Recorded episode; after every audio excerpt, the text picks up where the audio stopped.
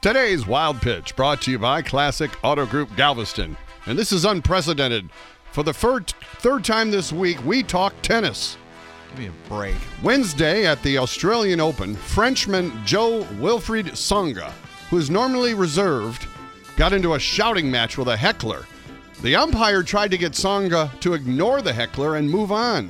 Qui vienne ici, qui vienne ici, je vais lui régler son compte tout de suite. Qui vienne ici, qui vienne ici. Je vais lui régler son compte tout de suite, qui vienne. Qui vienne là. Yo, nothing good comes from this. Stop. You have to stop. You have to stop. Nothing good comes. You have to stop.